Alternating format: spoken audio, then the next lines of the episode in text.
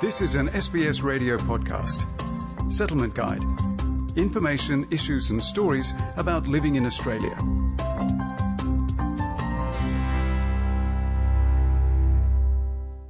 Australia has one of the highest pet ownership rates in the world, with approximately 61% of households owning a pet.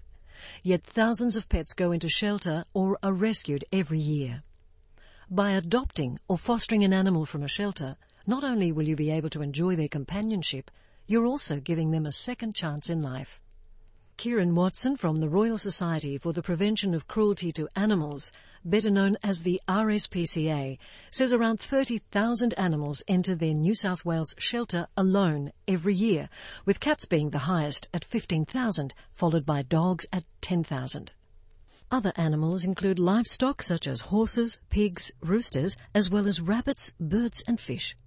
At the RSPCA, like most pet rescue organisations, the animals are medically and behaviourally assessed, vaccinated, microchipped and desexed before they're put up for adoption at a low fee. For a great low price, getting a great quality animal that's going to love you unconditionally. If you were to buy a pet from online or a pet store, you might not know where that pet has come from. You might not know what issues it has long term. You don't know how it's been bred, what conditions it's been living in before you adopt it. So it's really hard to know, A, if you're getting an animal who's in great health, B, if you're getting an animal that's been treated right.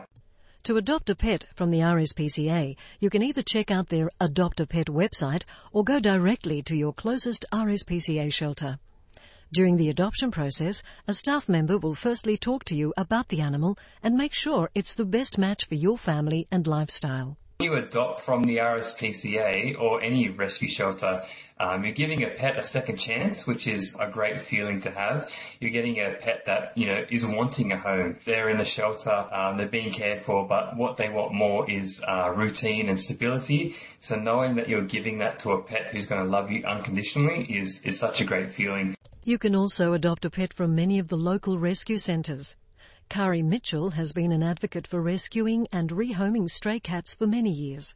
She adopted a mother cat and her kitten through her local cat rescue organisation four years ago are so many rescue cats um, and there are so many stray cats and I follow a number of rescue groups, not just my local one. And, you know, you see these colonies in industrial areas of stray cats that people have been feeding for decades. And of course, so they just breed and breed and breed. And so I just wanted to make sure that, you know, I wasn't sort of adding to the cat breeding issue. Adopting cats that may have spent most, if not all, their lives on the streets can be challenging. It took Kari's mother cat 18 months before she was comfortable enough to sit on her lap. Yet there is a profound sense of achievement in adopting such challenging pets. The, the cats have really changed the dynamic in the household as well. My 15 year old is autistic and he is quite obsessed with the cats. He's always he's always around them, and they, they seem to have really brought him out of his shell as well. You know, there's there's a sense of achievement and, and nurturing as well in giving you know animals a home that would otherwise potentially have no hope. Adopting a pet is a huge commitment and one that lasts for the lifetime of that animal. If you're looking for pet companionship, but you cannot commit for a long term due to the responsibilities or financial difficulties of pet ownership, foster care could be a great alternative. Sydney Dogs and Cats Home is one of the many organisations offering foster care programs for lost and stray animals. Foster carers are like literal lifesavers, so that in itself is an advantage. You know, it's so heartwarming to see the animals grow and thrive in your care. And then when you see them get adopted, it's, it just feels like a sense of achievement. Anyone can become a foster carer.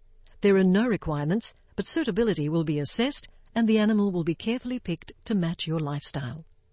Monica Locasio has been fostering a new dog or puppy every few weeks. She likes the flexibility to travel whilst enjoying the companion of a pet.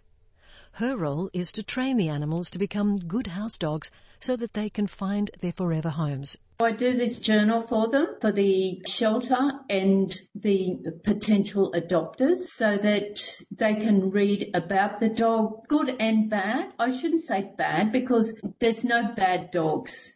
They're just untrained and they just need guidance. When you welcome a pet to your home for the first time, you may be blindsided by their cuteness, particularly if it's a young one. And perhaps it will be hard to imagine that one day the animal could become ill or seriously injured. Hanako Ogawa is an emergency and critical care veterinarian in Sydney's North Shore.